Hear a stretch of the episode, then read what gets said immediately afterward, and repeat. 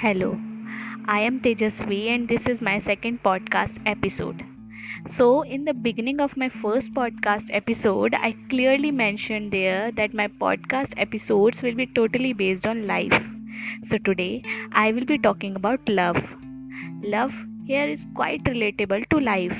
Love can be of different type in our life. It can be of mother, father, friends, family members, or it can be of our life partner. So, today my topic is my dream love. Everyone has their dream that how their life partner would be. So, my topic is my dream love. My love of dream is a secret without scream. He should be my king, and I must be his queen. Deep in my dream, a sigh of fascination, writing about him became my passion letting me to settle in thoughts of satisfaction, distributing all my feelings in small fractions fractions of love, care, and understanding, and nothing to be left behind in my findings. His love for me must be a diamond. Oh, I remember I was eating roasted almonds.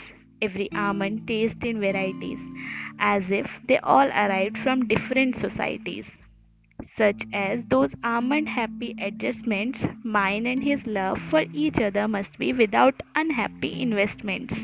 Not many, but only one promise of togetherness, which include all the ups and downs of true love life happiness. My love of dream is not only a dream, it's the whole life joining of two names. Still waiting for that love with patience, every day with same thought and same dream creation. My king might be also waiting for his love somewhere far away in his dream. His wish might be waiting for its completion with its team. Oh, that deep love with my king, when it will arrive, making both of us each other's husband wife. With seven oaths of marriage, I must be his and he must be my courage.